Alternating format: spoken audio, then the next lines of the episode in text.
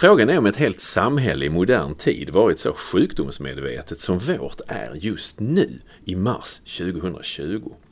De sista åren har vi blivit nästan vana vid elavbrott, omfattande skogsbränder, terrorhot, inställda operationer på grund av materialbrist.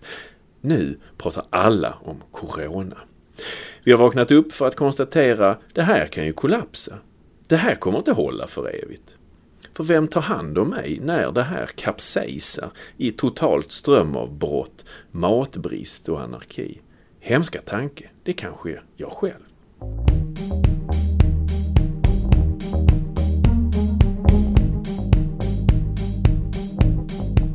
Hej och välkomna till KM-podden. I detta fjärde avsnitt tittar vi på det där med systemkollaps och katastrof. Vad händer när samhället slutar att fungera? Hur länge måste vi vänta på hjälp innan den kommer? Och hur klarar jag mig bäst på egen hand? Och hur ser egentligen den troligaste katastrofen ut? Om det och mycket mer ska vi ta reda på i det här avsnittet. Det är jag som är Anna. Och jag som är Pelle. Välkomna!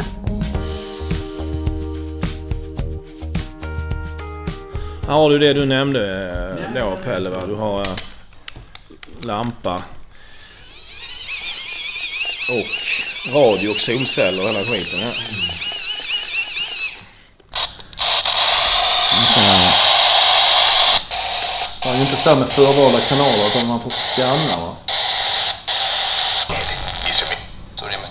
Mitt synsätt på prepping sträcker sig väl egentligen att jag ska kunna stanna i hemmet under en störning. Så det är, det är det jag preppar för så att säga. Sen finns det ju andra nivåer på detta. Med mycket avancerad prepping där man egentligen ger sig ut i skogs och lever på vad naturen bjuder. Va? Men eh, det är inte den typen av prepping jag, jag håller på med. Utan det är att man ska kunna ta hand om sig själv och sin familj under hyggligt sanitära och schyssta förhållanden under några veckor vid en, en störning eller en blockad eller någon, någon form av, eh, av, av eh, konflikt. Magnus är ett proffs på det här med prepping. Att förbereda sig själv, sin familj och sitt hem för en möjlig katastrof. Men hur ser då hans hem ut? Nej, jag bor ju i en uh, helt sedvanlig enplansvilla som från utsidan naturligtvis ser ut som alla andra. Det är trasiga pannor och hängrännor som hänger lite så. Det blir aldrig färdigt.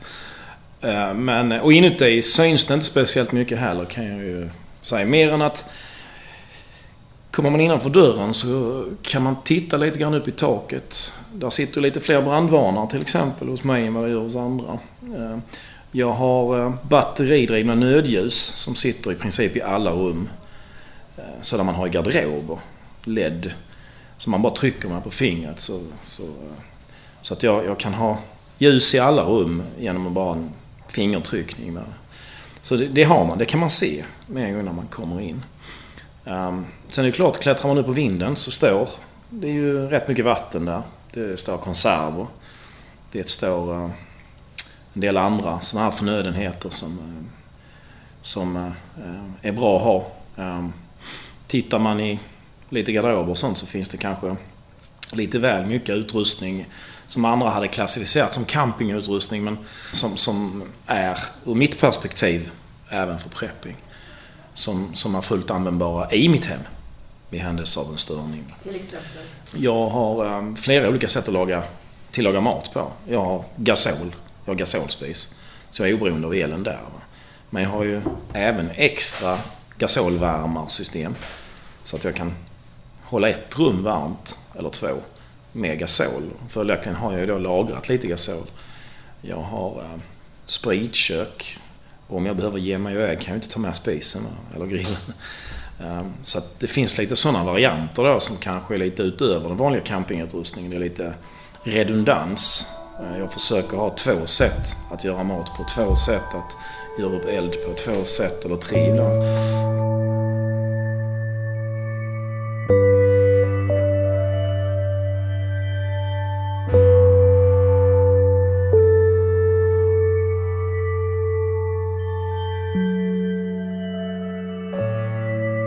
Preppingrörelsen tycks växa sig allt större i Sverige. Fler och fler intresserar sig, köper utrustning och fyller på förråden. Men varför gör du detta? Vi är sårbara. Eh, samhället, det man kallar för samhället och, staten, har inte längre ehm, det ansvaret för individerna, medborgarna, som man en gång hade. Jag får nog se om mitt eget hus. Och det gamla uttrycket stämmer ganska bra prepping. Se om sitt eget hus. Det är väl så jag ser mig. Att man, man ganska sent i livet insåg att det är bäst att planera för, för det värsta men hoppas på det bästa. Vilket är då det troligaste hotet? Eh, det är ju egentligen el, större elavbrott.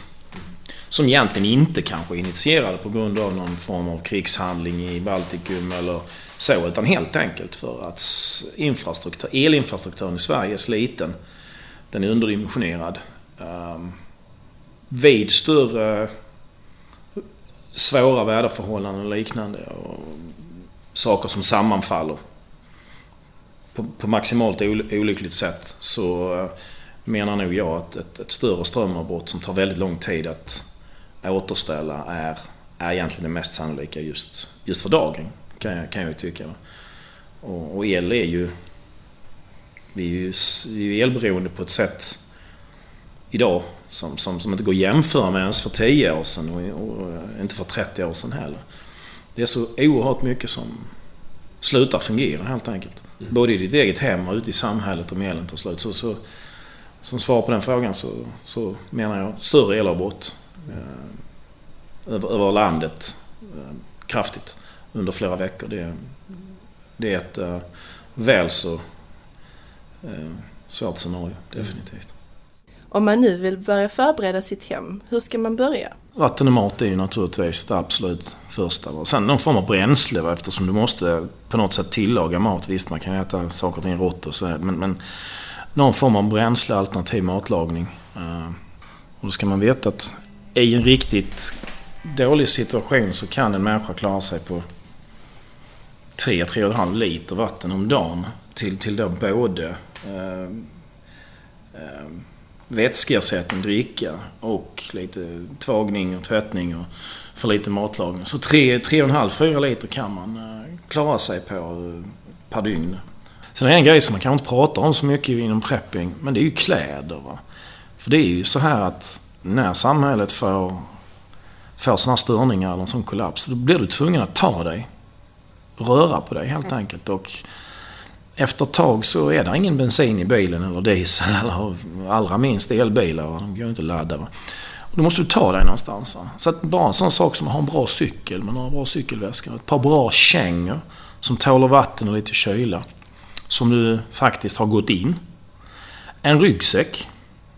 Som uh, är vettiga. Som, som innehåller kanske det man behöver för att ta sig någon annanstans för att få hjälp eller vid sjukdom eller vad det nu må vara. För att, eh, Och då ska man ha testat den ryggsäcken. När det händer ska det inte vara första gången du tar den på dig för då, då har du skavsår och ryggen knäcks innan, innan du går 3 kilometer. Så därför så de här fyra stegen som jag säger. Insikt, kunskap, förberedelse, övning. Det är inte, det är inte helt oviktigt.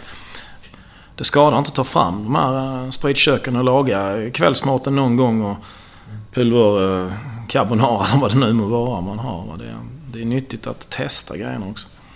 Eh, slå upp ett tält till exempel. Ja, det har väl alla gjort och sådär. Men kan du slå upp ditt tält i mörker, i ösregn, utan belysning?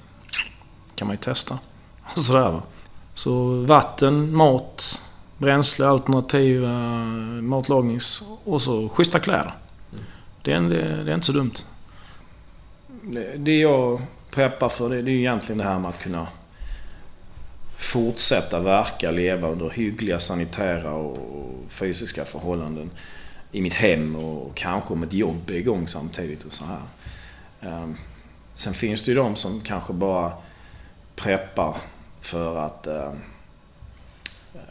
kunna ta sig hem om tåget stannar i minus 30 grader utanför Teckomatorp. Så de har en så kallad get home bag med sig. Va?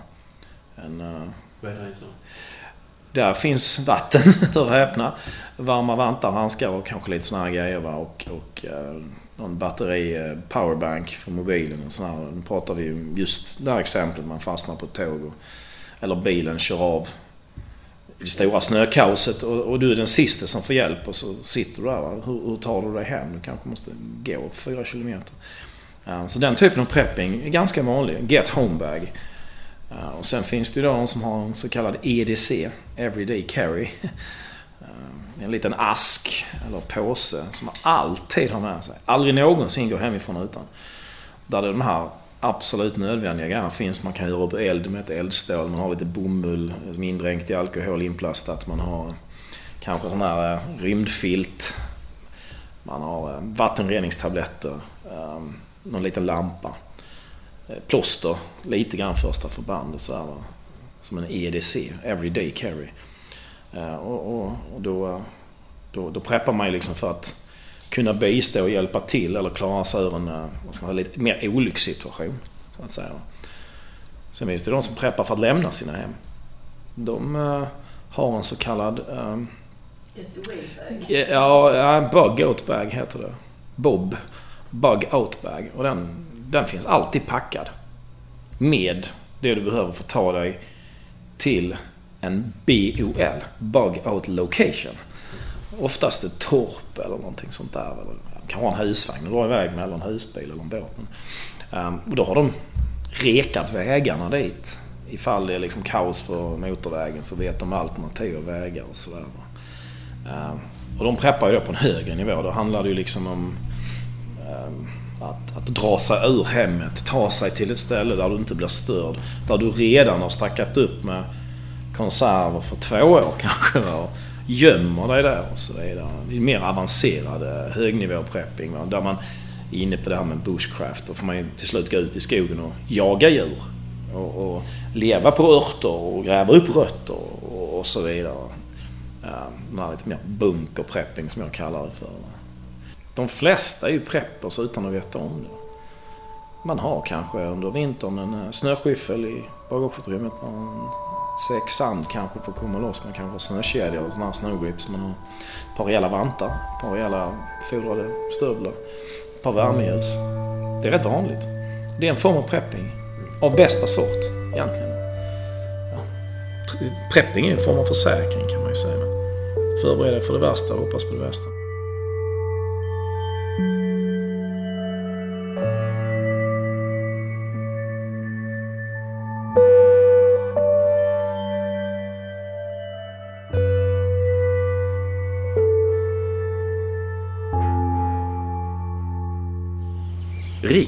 Arkeologen som också arbetat som överlevnadsinstruktör för Försvarsmakten. Vad jag sysslar med då är att jag utbildade framförallt frivillig personal men även värnpliktiga i hur man överlever ute i naturen. Hur man skaffar vatten, hur man uh, hittar mat, hur man hittar hem, hur man uh, gömmer sig i, ett, uh, i en överlevnadssituation i militär överlevnadssituation. Vad som skedde där var att vi hade en tillämpningsövning som var ungefär fyra dygn för dem. Så utbildning, och sen så ut på, på, i baser då, eller stationer. Och sen så eh, börjar övningen efter ett par dygn. Och då hade man ungefär tre eller fyra dygn framför sig utan mat och utan vatten. Det man hade var sin kniv. Kniv och kanske en juckasticka. Alltså man kan göra upp eld. Och sen kläderna på kroppen. Vad ja. behöver en vuxen människa för att klara sig i skogen? Alltså en person med kunskap klarar sig egentligen utan någonting alls kläderna på kroppen. Men för att göra det något sånär drägligt och lite lättare. Eh, elduppgörningsutrustning och kniv. Eh, och vattenreningsutrustning. Så man kan rena vattnet. Och har man de grejerna så klarar man sig väldigt väl. Om man har kunskap. Hur gör man det då? Skaffa sig mat? Eh, man äter växter. Eh, växter framförallt. Eh, och samlar ja, hundkex och kaveldun och eh, det är mycket hundkex, mycket kavldun och det där är många andra växter också som man kan samla in. Hasselnötter, det beror lite på vilken årstid man är ute på. Knoppar från, från eh, björk till exempel. Innerbark om det är vinter till exempel. Då blir det allting mycket svårare. Är det mat eh, inom citationstecken som behöver tillagas eller man äter rått? Eh, man får alltid ut mer energi om man tillagar det. Men allting beroende på vilken typ av naturtyp som man befinner sig i så gäller det att kunna, kunna tillräckligt mycket växter och tillräckligt mycket resurser så att man ska kunna hitta tillräckligt, alltså resurser oavsett var jag är. Om jag är på fjället eller i skogen eller jag är i granskog eller blandskog eller om jag är ute vid kusten. Så gäller det att kunna veta ungefär vad kan man kunna hitta i området. Det är utbildning, utbildning, utbildning, träning, träning, träning. Och vatten, var tar man det då? I sjöar och så rena? I sjöar och bäckar. Och så är det, eller rena det. Koka vattnet. Och, eller göra filter med koka är det absolut bästa. Och hur ska man... Eh, man kokar vatten. Big bubbles no troubles. så man improviserar en kastrull eller ett kokkärl, björknäver som man viker ihop och sen kan man då koka i den. Men det gäller att få upp temperaturen så att det blir stora bubblor. Ätandet, är det, är det liksom... Alltså att vi har Nej, det är inte det som är det viktigaste. Nej. Det viktigaste är ju att dricka vatten. Yes. Det är vätska. Mm. Mm. Just förmågan att rena vatten är viktig. Förmågan att hitta rätt är också viktig. Förmågan att göra eld är viktig för att man ska kunna värma sig och rena vattnet och laga till maten så att så mycket energi som möjligt. Så det är det viktigt att kunna, i ett långsiktigt perspektiv är det viktigt att kunna veta vad man kan äta för någonting.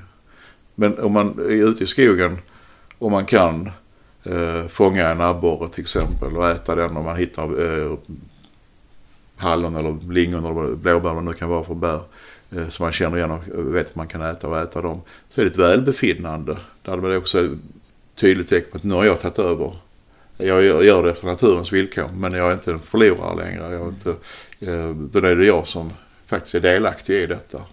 Vilket är det vanligaste misstaget en värnpliktig gör? Att man trodde att man kunde mer än man verkligen kunde. Man överskattade sin egen förmåga. Man missar att ta in mat helt enkelt. Mat och vatten. Att tillgodose de här grundläggande behoven. Eh, också ganska vanligt när man skulle sova att man har för lite under sig. Och eh, för, för lite, alltså ja, framförallt för lite under sig. Och man gör för dåliga skydd så att man släpper värmen från sig helt enkelt. Så att, ja. Tänk, det handlar väldigt mycket om att tänka på ett speciellt sätt för att kunna klara sig ute i naturen. Vilken roll spelar psykologi i det här? Extremt stor. Um, många människor som dör i en överlevnadssituation, de, uh, de dör innan de behöver dö egentligen. På grund av att de inte pallar med. Alltså rent psykiskt. Att de ger upp? De ger upp, ja. Alla har inte samma överlevnadsvilja. När man utbildar en grupp soldater eller lotter eller vad det nu var i det här sammanhanget. Utbildar man dem så som om att de, de alltid ska agera i grupp eller är de som solitärer i den här överlevnaden? Alltså, det är oftast i grupp. Det är mycket enklare att vara i grupp. Och det är så också att i grupp så skiftas man om att vara stark och vem som är svag för tillfället. Och där är ingen som är stark hela tiden utan man skiftas om. Och det kommer av sig själv. Uh, där framträder väldigt tydliga olika personligheter också. Uh, människor som förvandlas till uh, egoister. Och den andra förvandlas till att ta hand om. Det är väldigt tydligt. Och det är väl så att en, en människas sämsta eh, karaktärsdrag träder fram i en sån situation. Alla står sig själv närmst och sen är det så att vissa personer står nära och de är man beredd att göra allt för, mer eller mindre. Till och med själv dö kanske. Mm. Uh, och det är man inte för en främling på samma sätt kanske som man är för sitt barn eller för en bästa vän eller sin partner. Kan man i förväg ana vem som blir Nej, vad? knappast. Om det är så att man känner personer väldigt väl uh, så kan man direkt gissa sig fram till den här personen kan jag lita på hela vägen. Um, men där kommer vara människor som man tror, man har en bild av som faktiskt blir tvärtom. Och det, det är inte alltid den man tror. Jag tror att en person som till exempel har varit mycket ute i skogen eller som är mycket ute i naturen har ju mycket lättare att förklara sig än, än en person som aldrig är ute i naturen. Mm en scout uh, har definitivt mycket lättare än en vanlig invånare eller en vanlig person. Um, sen handlar det väldigt mycket om vem man är som person. Och det största problemet tror jag, det här vi pratade om psykologi innan, det är när man plötsligt upptäcker att man är en annan person än den man själv tror att man är. Man har inte det där gået som man trodde att man skulle ha människor har byggt upp en bild av sig själv som en väldigt duktig överlevare. För man har läst en eller två böcker eller tittat på någon tv-serie på tv. Och så tror man att man kan allting och så upptäcker man att man kan ingenting när man väl kommer ut. Finns det exempel på motsatsen? Att man går ut och tror att shit, det här kommer jag inte fixa. Jag Oh, kommer ja. ge upp imorgon. Oh ja. Och sen är man den som liksom klarar det bäst. Absolut, absolut. Och Det är väl den personen som upptäcker plötsligt att de är en annan person än det de trodde. Är det där också. Mycket, mycket mer uthållig och eh, mer eh, anpassningsbar än man har trott från början. Men så är väl hela livet man stöter på. Man har, som jag sa innan, en bild av hur en människa är och sen så upptäcker man att den människan när det väl krisar till är en helt annan person. Som kanske tar ett steg framåt eller tar ett steg bakåt.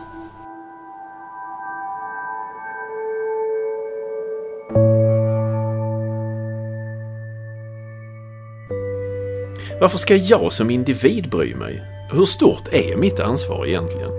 I ett samhälle där myndigheterna tar större och större ansvar för medborgarna tar vi, slår vi undan grunden för medborgarnas eget, alltså ta ansvar för sin egen situation. För, och det, det är nog så att vi måste ta ansvar. Det är den här kristidningen, eller heter det, om kriget kommer eller om krisen kommer. Eh, de påtalar ju faktiskt att vi måste ta ett större ansvar. Vi måste ha de här grejerna hemma. Vi måste bunkra upp vatten. Vi måste ha mat för ett visst antal dagar. Vi måste kunna klara oss själva.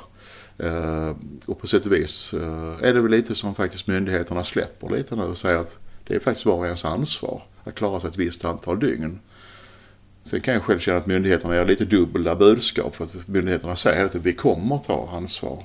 Och vi hör ju många människor som säger att ja, men, det blir inget problem, jag betalar skatt. Men kanske det ändå är så att jag måste ta ett större ansvar för mig själv.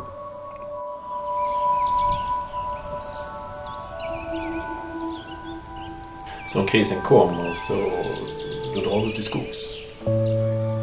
Jag vill nog inte vara i stan när det blir problem. Därför att jag har inte de kunskaperna riktigt. Och det är svårt i stan. Nej, jag sticker nog till någon god vän som bor på landsbygden. Med egen, egen brunn och... Så jag har redan bokat in mig hos bekanta som bor på det viset.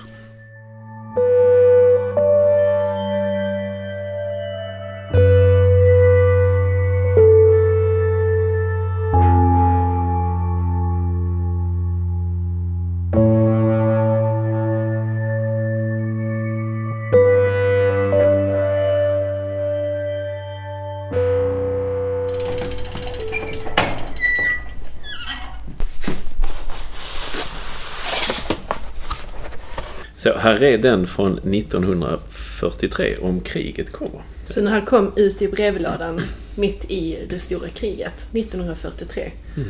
Det är ju konungen som ger ut denna.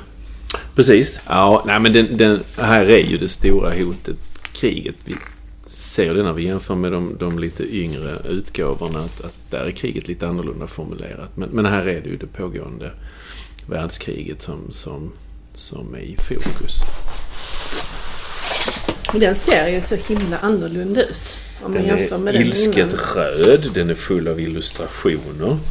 Men om man läser den så får man känner ju sig lite hotad. Alltså det är så här taggtråd, det är angrepp från ovan, det är illustrationer på människor som ligger ner och tar skydd.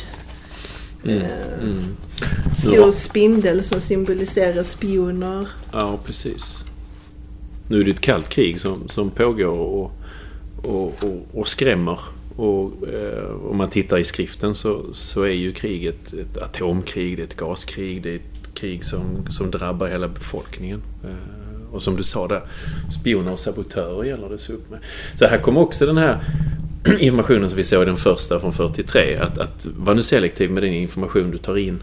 För det kan vara felaktigheter, det kan spridas utav fienden. Men det är också en del som är riktad till kvinnor. Vad man som kvinna kan göra under kriget. Eller om kriget kommer. Ja, det är sant. Det är sant. Man kan hjälpa till som Lotta eller vad stod det? Det var ju flera punkter man kunde... Ja, det är sant. Och man- säger ju som så här att det finns ju en, en, en, god möjlighet att hjälpa till även om man inte är inkallad eller om man är stamanställd i försvaret. Så att här, här, är, här är man också då proaktiv så att säga.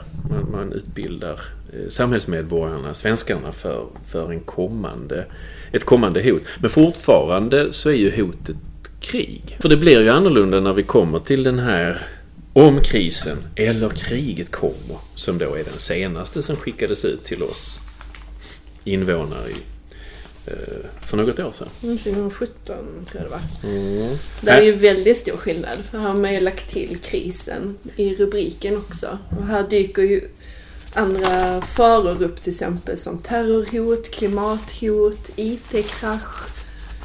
Här har man ju breddat eh, eh, katastroftänket lite. Mm, det Att det inte bara är krig.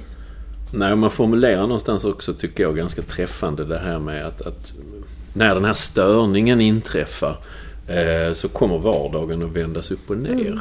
Alltså det här med, med ja, som du sa. Alltså, elen slutar att, att levereras till våra ledningar och alla kommunikationer och, eh, slås kanske ut. Matleveranser och vård och mediciner kommer inte att kunna levereras eller erbjudas i samma utsträckning. Bara en sån sak som att inte kunna betala med sitt kort på ICA. Jag tycker det som är intressant är att om man jämför med de två tidigare då från 52 och 43 så finns fortfarande uppmaningarna eh, kvar om att vi försvarar oss mot en fiende. Alltså i händelse av krig då. Mm. Man påminner också om att eh, Hörde du, lita nu inte på det här med all information som kommer, eh, kommer ut. Eh, Var källkritisk och, och sprid inga rykten. Och sen så är det också det här som, som också har hamrats in i 43 och 52 att vad som, än, vad som än händer så kommer civilbefolkningen att drabbas. Och den är ju mer riktad mot Alltså det här ska du ha hemma, de här telefonnumren är viktiga. Det är ju mycket mer alltså, specifika råd till var och en. Mm. Mm. Ehm, och sen är det ju på uppdrag utav regeringen, så det är inte längre kungen som Ja, uppmanar. Det finns checklistor med. Man kan eh, gå igenom hemmet och ha, ha koll på hur, hur man har det med, med, med, i skafferiet och hur man gör för att lagra vatten och hur man gör för att behålla värmen i, i hushållet och, och sådär. Är mycket du kan checka av på listan. Värmeljus, eh, kidneybönor, eh, vet jag nog. Tändstickor. Eh, men mycket mer än så är jag rädd att jag inte har. Jag har tänkt jättemånga gånger på att nästa gång man är förbi Biltema så skulle man köpa en stor dunk som man kunde ha vatten. Ja, det känns ju som det är Vad har du hemma? bland det viktigaste. Jag har eh, kex och värmeljus. Det låter mysigt. ja.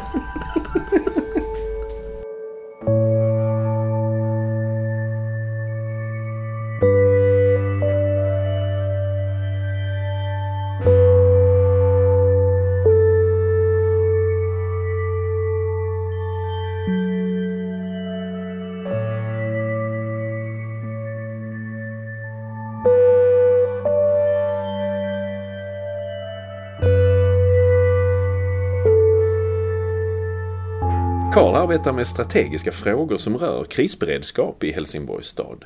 Men rent, eh, vad ska man säga, liksom enkelt så, vad, vad gör ni på er avdelning? Ja, eh, vad gör vi? Eh, om man går till grunden, jag vet inte, det kanske inte finns utrymme att förklara liksom hur samhällets krisberedskap är uppbyggt. Men jag kan väl kort säga som så att förr så var det mycket fokus på liksom, man skulle rusta Sverige för krig. Det var ju liksom det här med allt från andra världskriget, under kalla kriget och så vidare. Det var mycket förberedelser. Vi hade ett invasionsförsvar och så vidare. Kommunen hade sin roll och länsstyrelse och så vidare. Eh, och detta var ju en, en stor planeringsapparat men den eh, eh, minskade man ju påtagligt då i och med att Sovjetunionen imploderade och Berlinmuren föll och allt det där. Och liksom då, då eh, blev det en helt ny orientering för nu var ju det här gamla sovjetiska hotet det var ju borta.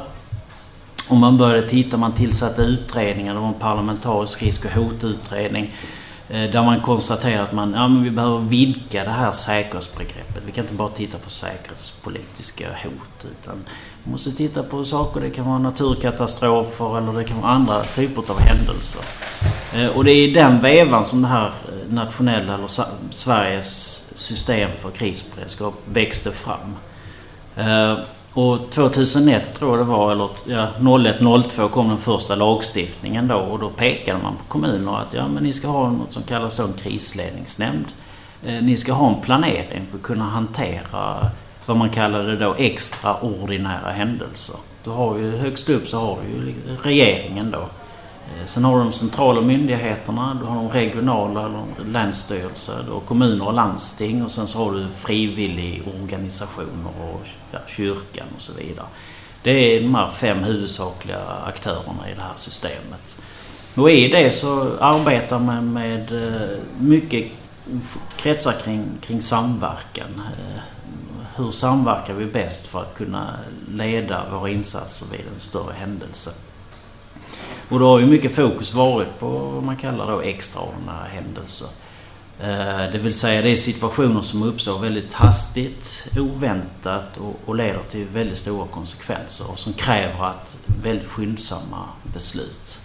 Kan det vara terrorattentat ja, eller ja. klimat eller något? Ja, det kan vara många olika händelser. Eh, vi har ju utgått mycket från eh, regeringens nationella säkerhetsstrategi. Där stolpar man upp ett antal eh, typhändelser kan man väl säga. Och det är alltifrån militärt angrepp till klimat och naturkatastrofer. Det kan vara terrorism, det kan vara störningar i, i viktiga försörjningskedjor eller infrastrukturen. Eh, det kan vara digitala risker i form av cyberangrepp och så vidare. Så det är ett antal typhändelser. Sen, kan de, sen vet man ju aldrig hur, när de inträffar, i vilken omfattning eh, eller allvarlighet och sådär. Men det är lite utifrån det man dimensionerar då. För det kommer aldrig vara så att du kan göra hur många riskanalyser som helst. Ja men har vi identifierat det och det och det. Och det kommer liksom aldrig, i verkligheten kommer det aldrig inträffa i en linjär ordning. Utan det kommer hamna på fel dag, fel tid samtidigt som det är någon störning i någonting annat. Alltså det är många olika parametrar som kommer sammanfalla och det är det som kommer skapa en, en kris. Ett exempel vi, vi försöker ta fram det är det här, eh, om ni har hört talas om svarta svanar? Mm. Nej. Eh, det var i varje fall ett vanligt uttryck i Centraleuropa, i synnerhet i London under 1600-talet. Då sa man, benämnde man då svarta svanar. Det är någonting som inte kan hända. För det finns inga svarta svanar. Eh, och eh, i slutet på 1600-talet så var det en holländsk forskare eller upptäckare som var Australien på, på uppdrag. Och den här forskaren han hittar ju då en svart svan. Och det, det har sedermera lagt grunden till en hel eh, teoretisk eh, förklaringsmodell som har byggts upp som man använder inom finansmarknadsanalys men också modern riskhantering. Det vill säga att det är händelser som, som det kollektivet tror, alltså det kan inte hända för det finns inget historiskt eller vetenskapligt eller tekniskt eh, underlag för att det ska hända. Det har aldrig hänt och liksom finns inga indikationer. Men och när det händer så ger det upphov till väldigt allvarliga konsekvenser. Och det tredje kriteriet är då att i efterhand så på något sätt kollektivet rationaliserar det. Ja men, jo, men vänta här nu, vi såg ju, det fanns ju indikatorer. Det fanns ju kanske ändå ett rimligt antagande att det kunde finnas en, en svart svan så att säga. Då. Eh, så det, det ger oss lite insikt i att, att vi kan aldrig säga att någonting aldrig kommer att hända. Men sen samtidigt är det ju liksom en, en balansfråga också. Vi kanske inte liksom ska lägga massa resurser på att förbereda oss för ett angrepp från yttre rymden. så att säga. Någon, någon liksom rimlighet måste det ju vara. Men, en zombiekatastrof. Ja, precis. Ja. precis. Men eh, vi behöver ändå dimensionera oss i den mån vi kan för alltså, händelser som kommer eh, som det inte finns något prejudicerande fall för. Och händelser som kommer ställa krav på beslutsfattare och organisationer att ta beslut som de aldrig har gjort. Som kanske inte någon annan har gjort heller. Eh, och det är en, eh, det är en utmaning i, i arbetet för att många människor har inte de referensramarna. Många människor har ju inte upplevt krig till exempel. De har inte upplevt ett strömavbrott i en eh, modern, digitaliserad, elektrifierad stad eh, som pågår i fem dagar. Alltså det finns inga erfarenheter från detta. Jag tänker vi, jag vet inte hur lång tid tillbaks i tid vi är nu, men vi hade ju ett ganska stort strömavbrott i Kullabygden. Det var en lastbil som körde in någonstans här i Helsingborgstrakten ja. och så. Det var ju alltså en, en stolpe som förser då Höganäs energi, det vill säga hela Höganäs då med, med el.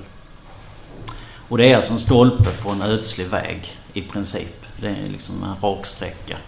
Eh, och den här lastbilen, eh, det skedde ju, man gjorde ju en, det var ju en förundersökning och en utredning och så vidare. Men i alla fall, han hade väl hållit på med någon mobiltelefon och sånt där. Kör in den här stolpen som faller och hela Höganäs släcks. Till sist visade det sig att det var ett strömavbrott som varade i 18 timmar. Och ställde till en hel del. Och eh, ja, det, man kommer tillbaka till det här basala. Ja men okej, nu har vi ett strömavbrott. Det finns ingen el i hela Höganäs. Hur gör vi med hemvården? Alla eh, som är ute och eh, hjälper äldre i hemmet till exempel med trygghetslarm och allt det där. Eh, hur löser vi det? Eh, hur får vi in information hur detta påverkar de olika verksamheterna i staden? Det, det, ja, det ställer väldigt stora krav. Eh, och i dagens samhälle så har vi ju sån otroligt beroende utav eh, kommunikationer. Eh, och här fick man ju höra då att ja men de här mobilmasterna där finns ju en batteri-backup så det ska ju ändå hålla i några timmar. Men där konstaterar man ju att i vissa områden så försvann ju mobiltäckningen redan efter bara några minuter efter att den här stolpen hade fallit. Jag tänker på er samverkan då med invånarna. Alltså vad ja. tänker ni är deras ansvar och vad är ert? Har man någon sån att jo, men man ska kunna klara sig ett dygn själv med vatten? Ja. Och, eller har ni någon... Vad, hur ja, ser det ut? Det här finns ju med och det är grunden till den här eh, årligt återkommande krisberedskapsveckan. Där är ju ett av budskapen, det är ju framförallt gentemot eh, invånare. Att ge dem information för att kunna ta sitt primära ansvar, det vill säga att skydda sitt liv och sin egendom. Det är liksom, eh, och det är också stommen i krisberedskap. Det är det, det, som bygger en, vad man kallar då resiliens eller en förmåga att kunna motstå händelser. Det är, det är till syvende och sist på individnivå. Eh, för att i en sån, en sån här extraordinära händelser eh, så kommer ju kommunens och statens Eh, Eh, insatser fokuserar på, eh, på vissa grupper. Det vill säga det kan vara omsorg, barn, äldre, sjuka, funktionsnedsatta. Det vill säga de som har svårast att skapa en egen förmåga att ta hand om sig. Eh, MSB har ju tidigare haft den här rekommendationen, eller inte egentligen en formell rekommendation, men man har ju pratat om tre dagar, eller 72 timmar.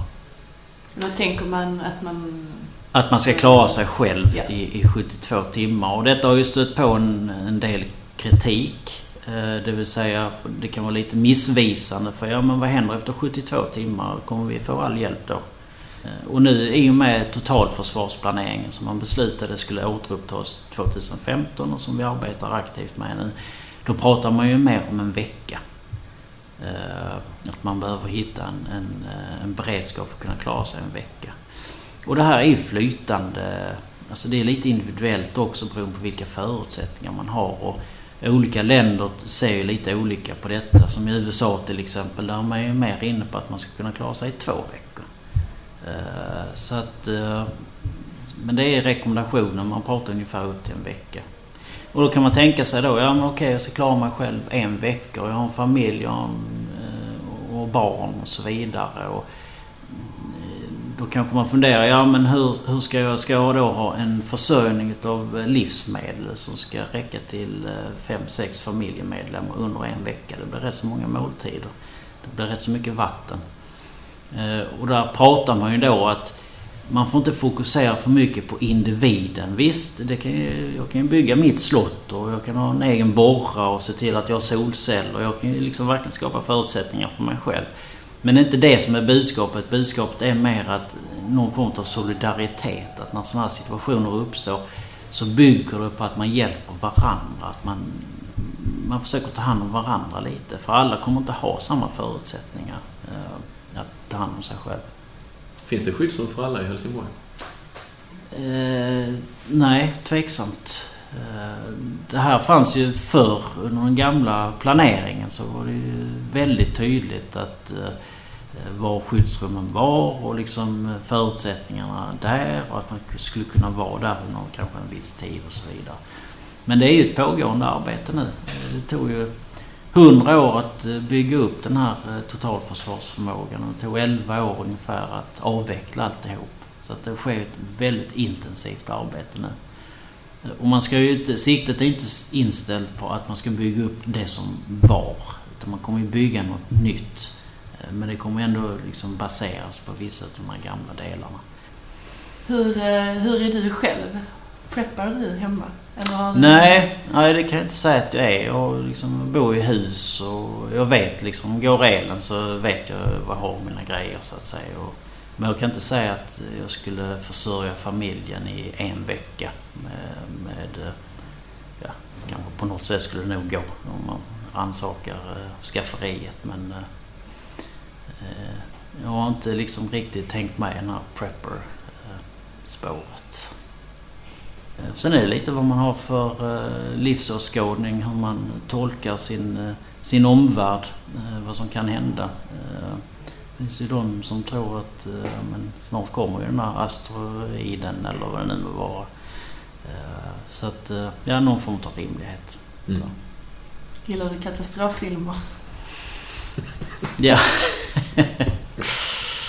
uh, ja, de kan vara lite roliga faktiskt. Uh, och det finns ju vissa ändå uh, vissa filmer som har lite filosofiska inslag där man kan få lite input. Liksom, ja, men vad händer med ett vad händer egentligen med ett samhälle när det sker en sån omstörtande händelse? Eh, vi lever ändå i ett väldigt eh, reglerat eh, samhälle. Saker och ting liksom fungerar ändå tämligen bra. Men hur snabbt kan det liksom kollapsa vid vissa händelser? Hur snabbt går det? Vilka är det som klarar sig bäst då? Eh, hur upprätthåller man eh, ordning och, så vidare? det är lite intressant.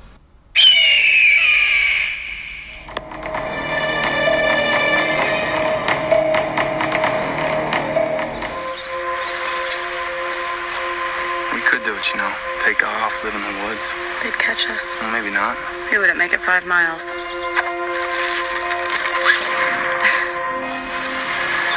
Hur förbereder populärkulturen oss på en möjlig kris? ja, det, alltså jag tänker ju så här att litteraturen har väl alltid försökt förbereda oss människor på eh, saker som kan hända. Det är möjligheternas horisont om man så vill. Martin arbetar på Stadsbiblioteket i Helsingborg. Han har verkligen koll på det här med dystopier och katastroflitteratur. De senaste böckerna som jag läser som är just påtagligt eh, när det gäller till exempel klimathot och så vidare. Eh, där finns det en bok som heter eh, Slutet av Mats Strandberg. Det är alltså en komet på väg till jorden och där vet vi då att det är kört. Vid ett bestämt klockslag så kommer den här eh, meteoren att slå in i jorden och utplåna allt mänskligt liv. Så det är den yttersta konsekvensen av liksom, vi kan inte göra så mycket. Det, det tar bara slut. Eh, det är som Lars von Triers Melancholia va? Ja, det är som, som det är. Jag, Mats skriver den här boken för att han ville hantera sin egen klimatångest. Då. Mm. Okay. Eh, och det är ganska kul då för att eh, vi har då liksom, eh, klimathotförnekare i vår tid så finns det då kometförnekare i den här boken. Som då går omkring och säger att vi kommer nog upptäcka att efter det här datumet så kommer tillvaron att fortgå precis som vanligt. Så, att, så det, det var som ville göra med den boken var att visa liksom hur, vad händer med ett sam samhälle där, där du vet att det, livet har liksom ett slut. Eh, och vad leder det till? Leder det till anarki? Eller leder det till att eh, man håller fast vid de här fasta rutinerna som man har. Man går till sina jobb, man går till skolan, man gör de grejerna som man alltid har gjort eh, tidigare. Eh, och de olika karaktärerna i den här boken eh, gör ju verkligen olika saker. Någon av dem flippar ut fullständigt medan andra eh, får mer kontakt med sina familjer. De går fortfarande i skolan. De gör liksom de här normala grejerna. Eh, som de alltid har gjort. Det som är, eh, vad ska jag säga, Fördelen med liksom scenariot i Mats bok det är ju att eh, där blir döden så oerhört demokratisk. Alla dör. Punkt. Samtidigt. Samtidigt ja. Det blir mm. ingen som blir lämnad kvar eller någonting eh, sånt utan där, där tar det slut för alla. Samtidigt. Eh, så finns det då de här andra eh, som de här Sofia Nordin-böckerna då, där Hedvig heter huvudpersonen där. Febersjukdom som slår ut eh, hela, nästan hela den svenska befolkningen. Eh, boken inleds med att eh, hennes, eh, hennes lillebror dör i hennes armar. Så hon är så traumatiserad. Eh, men inser att jag måste ju... Jag vill ju överleva. På något sätt har jag klarat mig från den här febersjukdomen och nu måste jag försöka klara mig. För att hon vet ju då att en av hennes lärare var då extremt friluftsintresserad. De har haft stora friluftsdagar på skolan. Mm. Och där finns det då utrustning. Det finns tält, spritkök, torrfoder och så vidare. Så hon tar sig till skolan och ger sig ut i skogen för att försöka överleva. Eh, väldigt intressant just det här, eh, de här svåra frågorna som ställs. Då. Vad händer när du inte har el? Det, du får ju all, liksom all mat i mataffärerna. Det ligger ju och tinar upp och fördärvas till slut mm. så att säga. Eh, hur skaffar du mat i ett sånt scenario? Hur, hur kan du etablera kontakt med andra överlevande? För att telekommunikation är ju helt utslagen. Internet det ju, finns ju inte längre. Eh, så att på det sättet är det mm. väldigt så tydligt så här, punktvis. Så här, så här kan du göra om du råkar ut för en sån här situation. Du lär dig göra upp eld. Du lär dig hitta skydd. Du lär dig, som i det här fallet då, mjölka en ko. Hon hittar liksom en, en övergiven bondgård efter ett tag. Där det då står ett gäng kossor. De har inte blivit mjölkade. De måste bli mjölkade för annars dör de ju. Ja, just det. Ja. Hur gör man det? Hur fasen tar man reda på hur man mjölkar en ko när du har vuxit upp i en stad till exempel? Den är lite pedagogisk i den meningen. Den är lite pedagogisk men den är också sådär. Eh, den handlar också väldigt mycket om eh, relationer. Mm. För att det finns ju andra överlevanden som, som Hedvig stöter på då. Eh, och det blir märkligt det där. Oavsett hur få människor det finns kvar så blir det alltid konflikt på något sätt. Men är intresset för den här typen av litteratur stor? Ja, enormt stor ska jag säga. Ja. Vilka åldrar? Alltså alla åldrar? Eller? Ja, alltså hos oss är det ju eh, även vuxna som numera har skådat ljuset och eh, liksom kommit över till ungdomssidan. Det är liksom, vuxenlitteratur är inte lika intressant för folk som är verkligen intresserade av handlingsdrivna och karaktärsdrivna berättelser. Ibland kan jag tycka att vuxenlitteraturen hamnar i någon sorts, eh, vad ska man säga, formelskrivande. Det är mer intressant med formen på berättelsen. En, en eh, bygga liksom trovärdiga karaktärer och vara en riktigt bra eh, storyteller. För det är liksom direkt avgörande när du skriver för, för barn och ungdomar som, som kräver och, och får liksom bra grejer direkt in i hjärnan. Mm. Så att ja, det finns ett stort intresse just eh, för det. För att ungdomslitteraturen är väldigt duktig på det. Mm. Skriva bra karaktärer, handlingsdrivna böcker eh, som tar upp ja, liksom riktigt allvarliga frågor. Jag menar, det, de, de böckerna som kommer nu är ju inte bara just om framtida skräckscenarier utan det handlar ju om psykisk ohälsa, det handlar om eh, klimathot, det handlar om eh, eh, olika liksom, efter metoo så kom det väldigt många böcker som handlar just om det här med sexuella trakasserier, hur motverkar man det i skolkontext och så vidare. Så att ungdomslitteraturen är och kommer förmodligen alltid att vara liksom det fältet där eh, stora brännande frågor diskuteras mer livaktigt än inom vuxenlitteraturen. Där det verkar vara en viss fördröjning innan man börjar. Det jag kan tycka är lite nackdelen med, med det, det är att eh, det, kommer, det blir nästan bara tunga ämnen. Jag menar, vi vet ja, ja. att barn och ungdomar, eh, visst det finns folk som mår dåligt här, absolut. Men det jag saknar lite grann det är just det här, finns det inga liksom, roliga böcker för ungdomar? Måste det alltid vara det här becksvarta liksom? Det, mm. det kan jag tycka är så en utmaning för ungdomslitteraturen. Eh, på vuxensidan då? Eh, eh, jag funderade på vägen hit vilka ja. vuxna böcker i det här temaområdet som jag har läst. Och någon som jag tyckte oerhört mycket om det är Cormac McCarthys Vägen. Ja. Mm. Som är bländande i all sin hemskhet och mörkhet. Ja. Och, sådär. Men jag tycker väldigt mycket om. Finns det andra sådana här böcker du har stött på som du gillade eller inte gillade? Mm. Alltså just vad gäller eh, den vuxna dystopiska litteraturen så är det ju... Den är liksom, den sticker ut lite extra för att filmen kom och så vidare. Mm. Mm. Där annars är det mest som jag upplevde liksom, de gamla klassikerna som, som Fahrenheit 451 till exempel. 1984 är fortfarande en sån bok som cirkuleras enormt mycket på våra bibliotek. Då. Eh, Walking Dead. Mm. Och viss mån också eh, World War Z.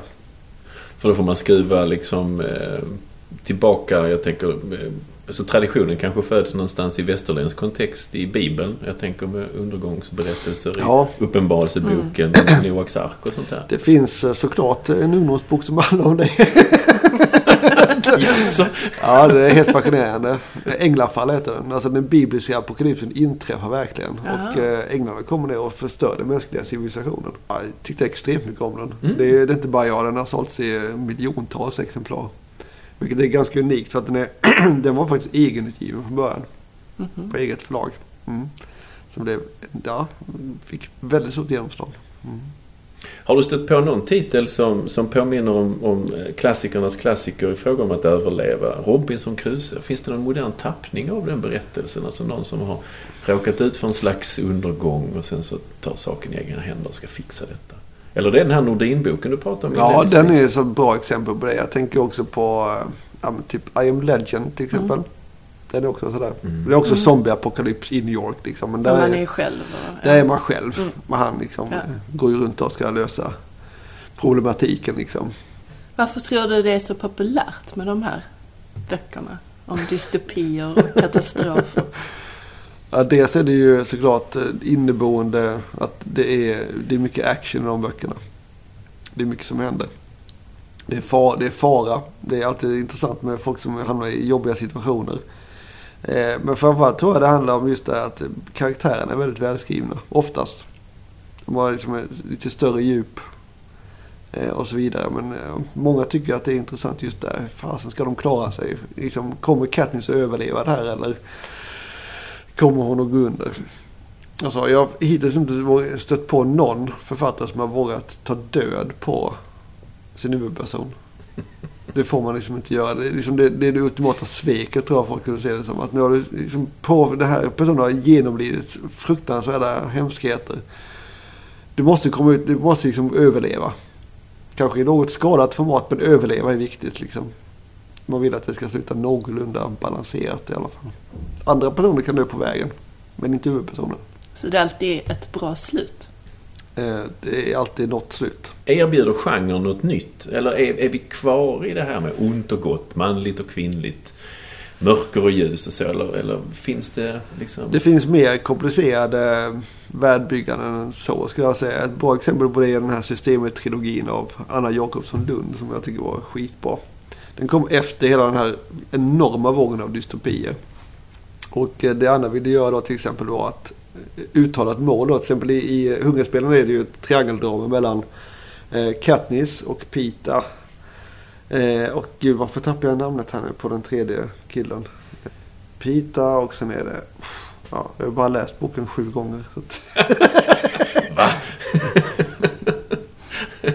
jag har bara noterat Ja. att den finns. Ja, men i alla fall det var liksom så här. Anna var så jävla trött på de här förbannade kärlekstrianglarna. Varför kan man inte liksom, Varför kan man inte som tjej vara flera partners till exempel? Sådana saker. Och varför måste man alltid ha ett element av kärlek i när det handlar om eh, i stort sett överlevnad? Mm. Och så. Så att hennes böcker är ju helt annorlunda. Där är liksom världs, världbyggandet eh, mycket mer omfattande. Eh, där är mer politik involverade eh, i, det. Men där finns också den här att man leker med eh, könsroller. Att eh, man leker mer med identitetsfrågor på ett annat sätt än vad de gör i den traditionella amerikanska dystopiska litteraturen som ändå är liksom bundet till en heterosexuell kontext som man säger som så då. Jag tyckte att den trilogin var klart en väldigt stor liksom, språng framåt Ja. eh, på det sättet. Vad finns det mer för olika så jag tänker teman eller så inom dystopi och kris? Alltså, Alltså det finns ju massor, men gemensamt de har är det ju att de slänger in karaktärer i oerhört konfliktfyllda situationer.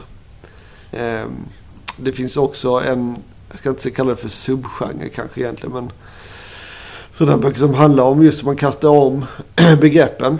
Ehm, när när ehm, eh, Syrienkrisen var som störst så kom det böcker som kastade om de här perspektiven. Vad händer om det utbryter krig i vår del av världen? Vad skulle vi göra då och hur hade vi behandlats om, om vi hade sänkts ner till exempel till Egypten? Eh, så. Det finns en tunn liten bok om det av, av Janne Teller. Eh, om det är krig i Norden. Mm. Supertunn. Det är format som, eh, exakt format som ett pass. Mm. Och så. Och där är det då inbördeskrig som har brutit ut i Skandinavien. Så att där är allting fördärvat och huvudpersonen hamnar då i Egypten. Och ja, väldigt intressant att se just hur man eh, eh hur perspektiven mm. blir då. Så där finns det sånt. Men annars är det just det här att det finns en ond repressiv eh, regim. Mm. Som ställer till det för de vanliga medborgarna. Som oftast då gör uppror. Sen är det inte alls säkert att det går bra de där upproren.